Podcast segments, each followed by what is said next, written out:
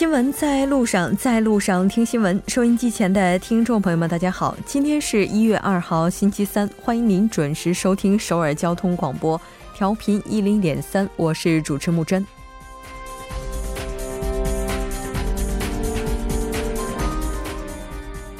昨天，北韩劳动党委员长金正恩在新年贺词当中表示，随时准备和美国总统特朗普再次举行会晤。美国国务院罕见地表达了慎重的立场，婉拒评价此事。与此相反，特朗普总统则在个人社交媒体上回应称：“我也很期待与他会面。”今天，韩国外交部长官康金和在外交部的迎新会上表示：“2019 年应该成为全面推进韩半岛和平进程的新元年，这是期待，更是决心。”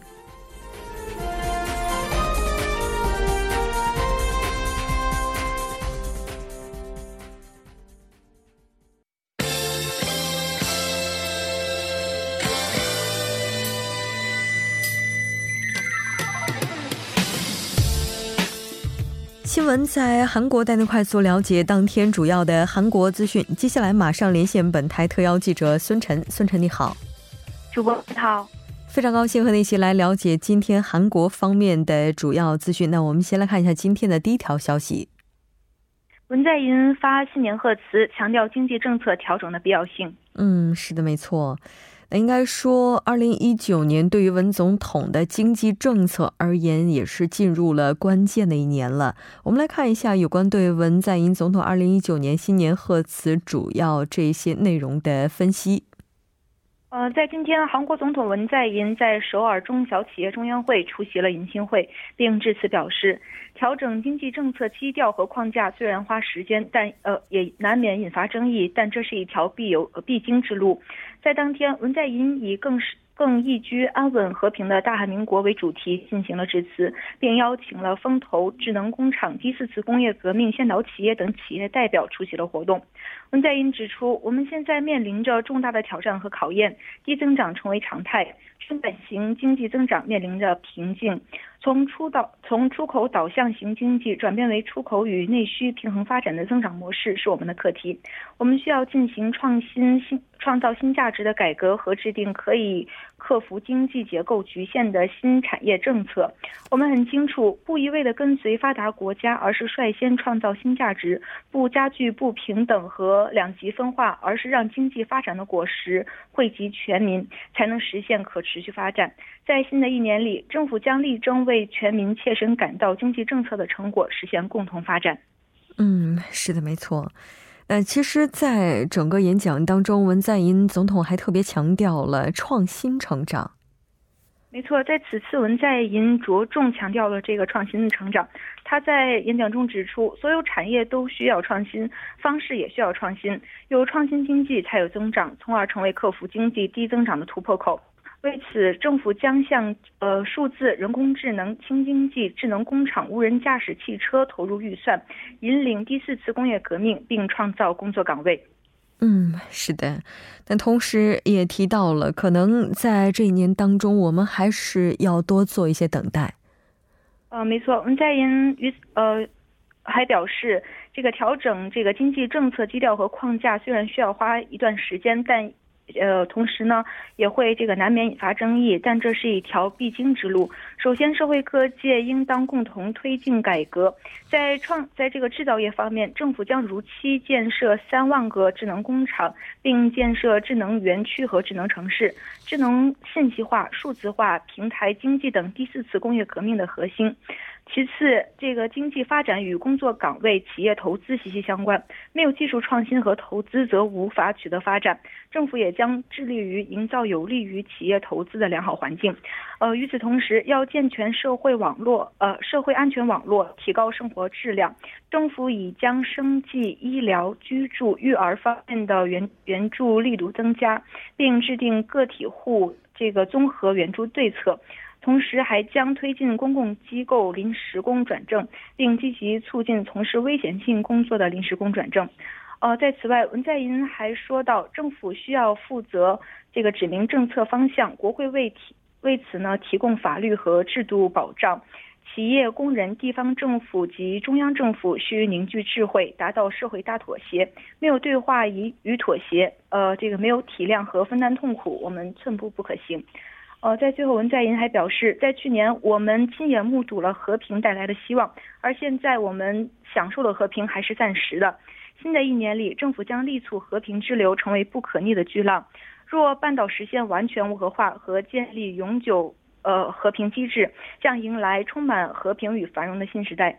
我们将落实新这个半岛新经济构想，在北方连接南北的铁路通向俄罗斯和欧洲，在南方携手东盟和这个创呃和呃印度打造和平与繁荣的共同体。是的。应该说，在二零一八年的时候，之所以出口额能够创下历史新高，和新北方包括新南方政策也都是分不开的。那当然，文总统也提到了，这个国家是由平凡的人构建起来的，也希望每个平凡的人在这个国家都不要失去信心。当然，这对于政府而言是非常重要的一个任务了。那文总统在刚才我们提到的是文总统的新年贺词相关的一些解析。其实，在昨天的时候，北韩最高领导人金正恩也是发表了新年贺词。我们来看一下对此美国方面的回应。在美国当地时间一日，美国国务院就北韩国务委员会委员长金正恩的新年讲话回应称不予评论。有观点指出，考虑到当天是美国公休日，联邦政府这个暂停办公等多种原呃多种元元素，呃多种因素，美国或推迟一天做出这个官方回应。另外呢，据绿路透社的消息，美国白宫方面也未做出这个任何的回应。嗯，是的，当然也有分析表示，这可能和目前美国现在上下议院停摆的状态也是有关联的。但我们在特朗普的 S S 上看到，他是做出了回应的。呃，是的，在当地时间一日，美国总统特朗普回应了这个金正恩的新年讲话，并称十分期待与金正恩会晤。在当天，特朗普在个人的推特上写道。金正恩委员长很清楚地认识到北韩所拥有的巨大经济潜力，我也很期待与他会晤。呃，金正恩一日在新年贺词中强调了实现半岛完全无核化的坚定意志，并表示愿意进一步发展南北和美北关系。金正恩表明有意与特朗普举行第二次美北首脑会谈。因此呢，我们也可以看出特朗普和金正恩在这个新年伊始边。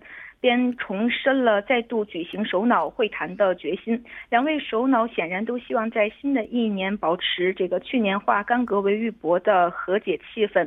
嗯，呃，由此呢，也有观点认为，美北有可能会在不久后正式筹备第二次金特会。嗯，是的，没错。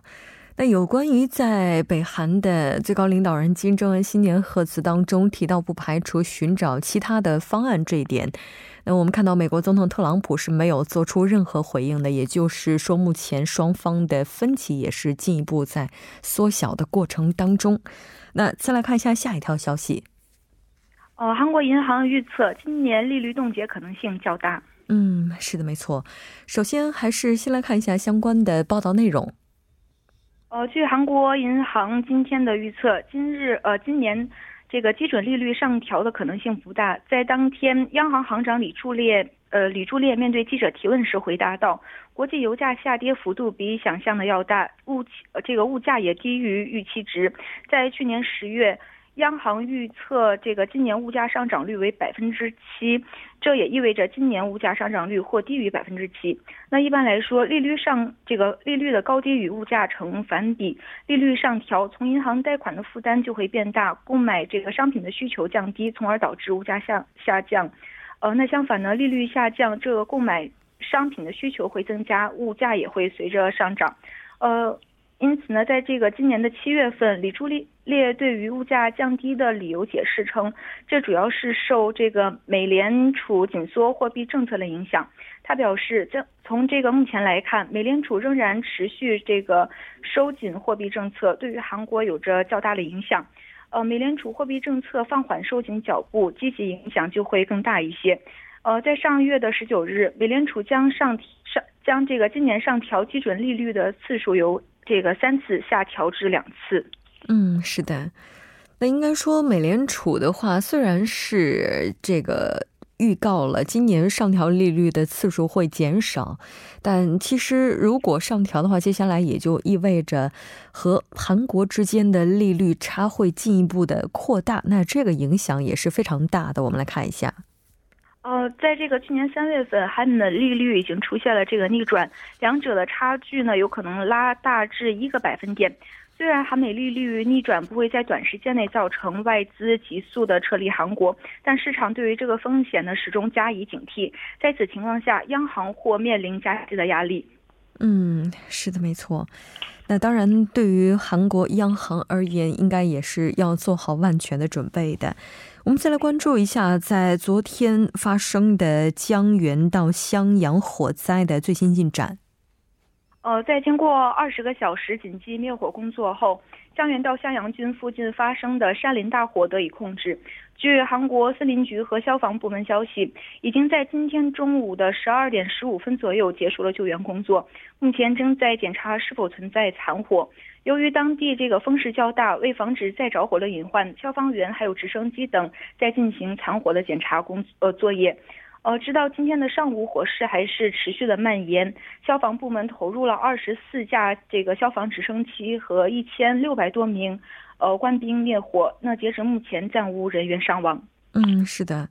但我们也看到，目前火势是已经造成了大约二十的二十公顷现在的这个山林是着火了。了解一下有关元州市中央市场火灾的最新消息。呃，截止周今天周五中午的十二点二十分左右，元州市中央市场火灾也是正在紧急的灭火工作中。大火已经导致一家商铺完全烧毁，目前呢火势还在向附近的商铺蔓延。嗯，是的。非常感谢今天孙晨记者带来的这一期连线，我们下期再见。再见。接下来关注一下这一时段的路况、交通以及天气信息。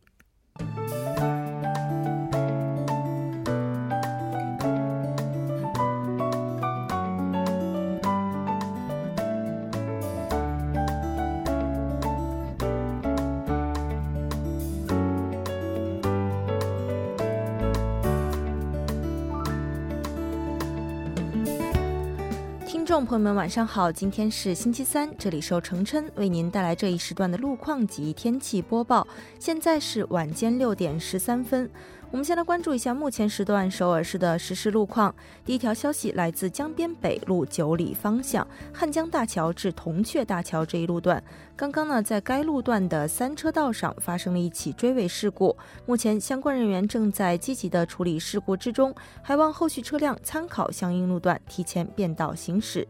接下来是在京釜高速公路新葛方向盘浦高速公路转换出入口至瑞草这一路段，目前呢，在该路段的二车道上发生了一起交通事故，受影响，在相同路段，目前从汉南高速转换呃汉南高速公路转换出入口开始，路面拥堵严重，请来往的车主们保持安全车距，小心驾驶。好，那么天气方面，明天全国天气晴朗，和今天相比呢，气温方面不会出现明显的波动。中青北道的局部地区明天雾霾浓度偏高，而其他地区呢，空气质量良好。接连不断的冷空气呢，虽然改善了大气的扩散条件，但随着晴朗天气的持续，内陆多数地区的湿度呢整体偏低，空气十分干燥。建议听众朋友们注意用火和用电的安全，做好防范火灾的措施。我们先来关注一下首尔市未来二十四小时的具体播报情况。今天夜间至明天凌晨晴，最低气温零下八度；明天白天晴，最高气温二度。好的，以上就是这一时段的天气与路况信息。我们稍后再见。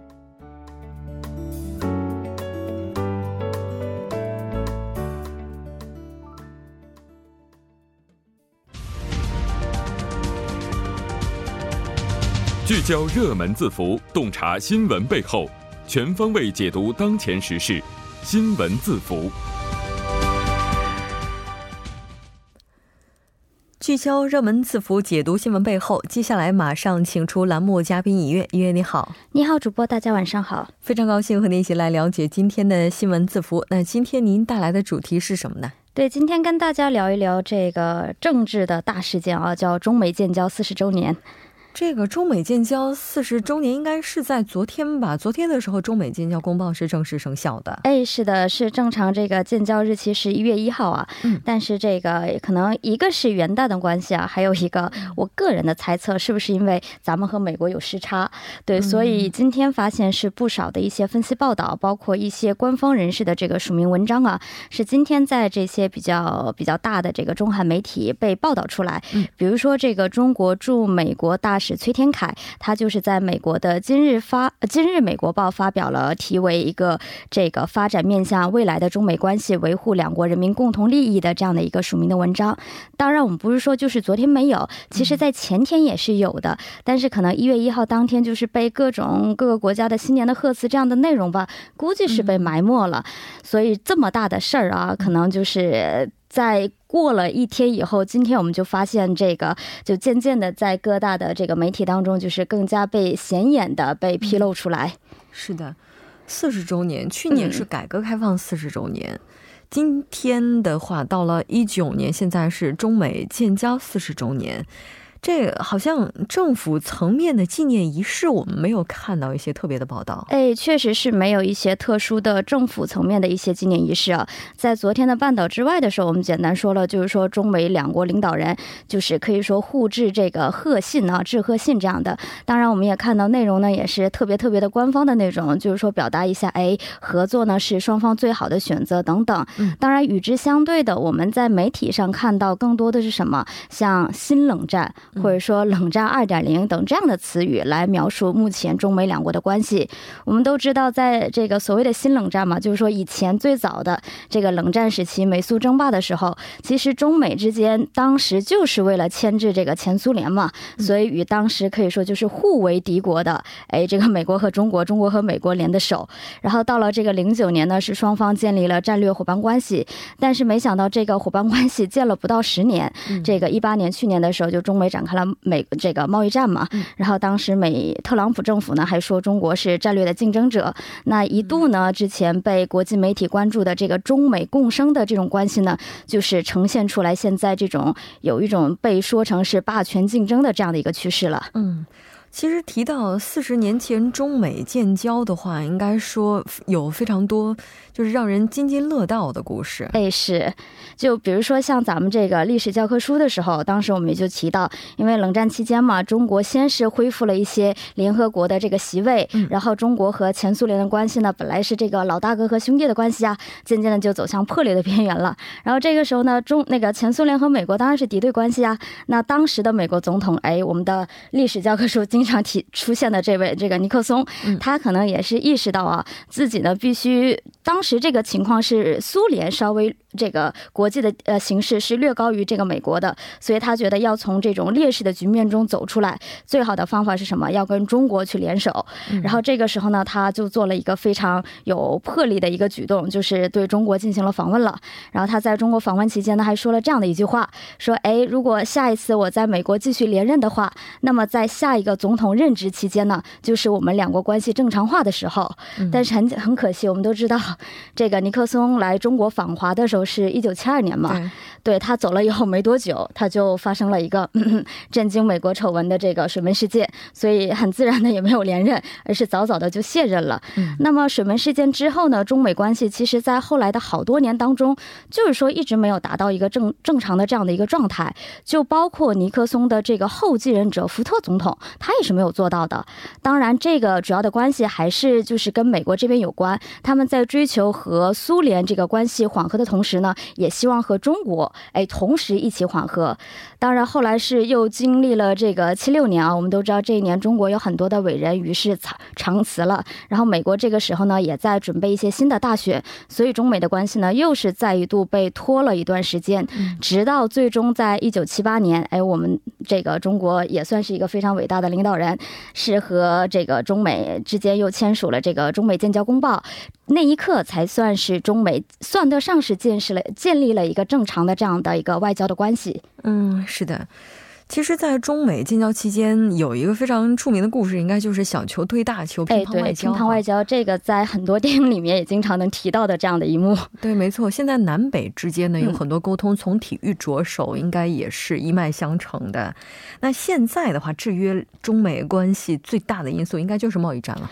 对，一个是这个贸易战啊。那按照现在外媒的说法，其实除了这个经济层面以外，在很多的方面也都是有冲突的。当然，刚刚像主播提到的贸易战之后呢，还有就是对于未来技术霸权的一个竞争，现在也是正在展开的。我们都知道，美国多少有一点限制中国的这种资本，比如说收购一些这个尖端的技术企业呀，这样的等等。虽然是中美两国在上个月的一号，就是说我们都说这个九十天贸易战争停战不是达成共识了吗？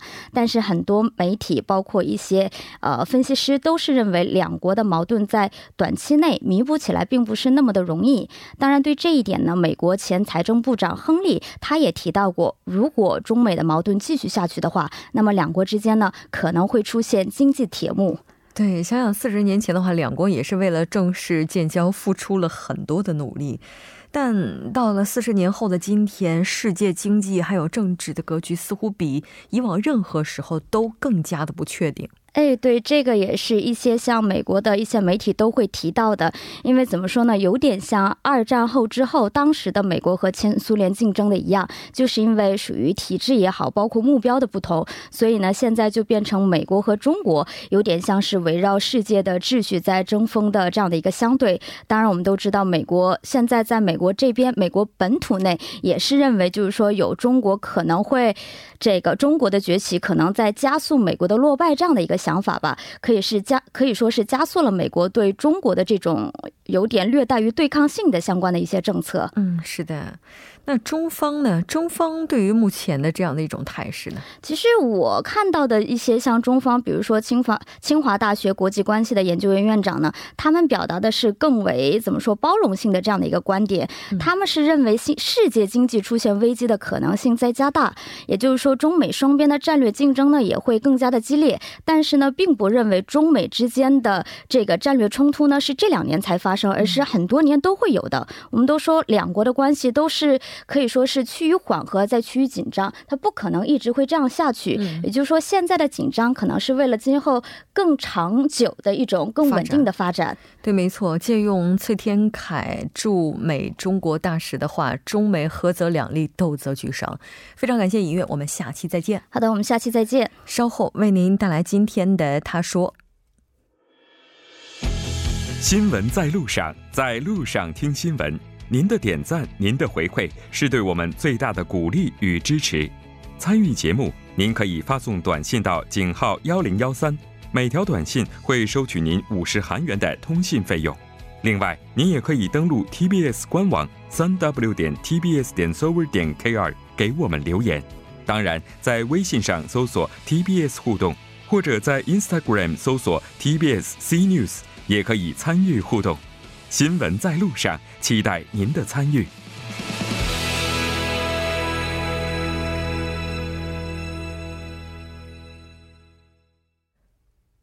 好了，欢迎回来听他说评舆论内外。接下来马上连线特邀嘉宾，来自首尔 Digital 大学的郑明书教授。郑教授你好，主持人你好，听众朋友大家好，我是首尔 Digital 大学中国学系郑明书。很高兴和您一起来了解今天的他说。我们先来看一下今天您带来的语录是什么。好的，중국에이어2021년유럽연합의강력한이산화탄소배출규제까지감안하면2022년현대기아차가물어야할벌금은1조원에이를것으로추산된다中文是紧接着中国。紧接着，中国、欧盟在二零二一年开始实施呃管制二氧化碳的强硬措施的话，估计在二零二二年， 现代起亚汽车要罚几乎一兆韩元的罚款。这句话是产业研究院研究委员伊汉姑先生接受东亚日报采访时说的话。嗯，是的。那也有分析说，在这种情况之下，只有中国企业才能受益。是的，由中国来统治，这是 MIT。大学就是麻省理工学院出版的 MIT Technology Review 的新年一二月号版的封面题目，并表示说，呃，这个遗传基因、半导体、火箭、汽车，中国在这些领域呢引领高科技。在汽车领域，美国和日本的主动权呢只好让给中国，这是因为中国在世界汽车消呃消费呢占上了世界首位，由中国政府引领电动汽车的急速增长。这样的话呢，只有呃中国企业会受益。那么目前呢，业界关注今年新。今今年新年开始，呃，在中国实施的环保汽车义务销售制。从今年开始呢，中国在销售整装车的公司呢，呃，按照车型种类，其销售量的百分之十要以环保车，也就是电动汽车、混合动力。汽车呃氢燃料电动车来充当，要是没有做到的话呢，就要罚款。那么韩国国内业界分析，换算过现代企业汽车在二零一八年在中国国内环保汽车的销售量，那么二零一九年很有可能要罚一千亿韩元以上的罚款。再加上二零二一年欧盟的管制开始的话呢，韩国则要罚一兆韩元。嗯，是的，我们也来看一下不同国家对于新能源汽车的一些规章制度。好的，中国呢，在二零一九年一月开始呢，以环保汽车义务就实施这个环保汽车义务销售比率，其比率呢要在百分之十，要是做不到的话要罚款。美国以加州为中心呢，扩大电动汽车的义务销售比率。欧盟的话，在二零二一年开始，呃，管制二氧化碳的排放量。德国要在二零三零年，法国、英国呢在二零四零年以后预定停止销售内燃机。那么韩国的话呢，已经废除了柴油车的优惠。那么目前也正在检讨是否引进环保汽车义务销售比率。嗯，是的。那当然，我们也看到有一些媒体是表示，目前中国呢正在以电动车为中心进行市场的重组，而韩国的整车业界目前应该说这个烦恼也是在进一步的加剧。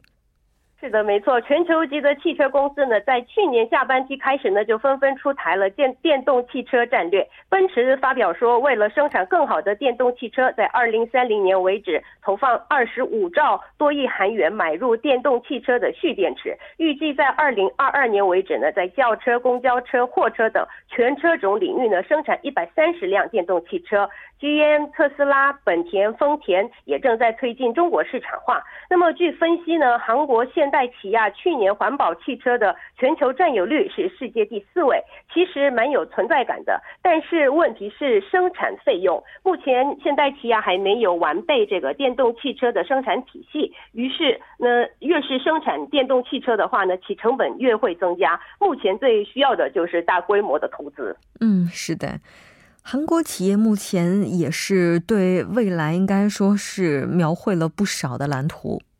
呃，是的，韩国企业呢推进了呃推出了这个强化电动汽车、混合动力汽车生产阵容的同时呢，开发中国国内氢燃料汽车市场。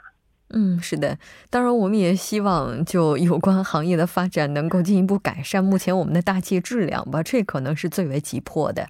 非常感谢郑教授，下期再见。谢谢。那半点过后马上回来。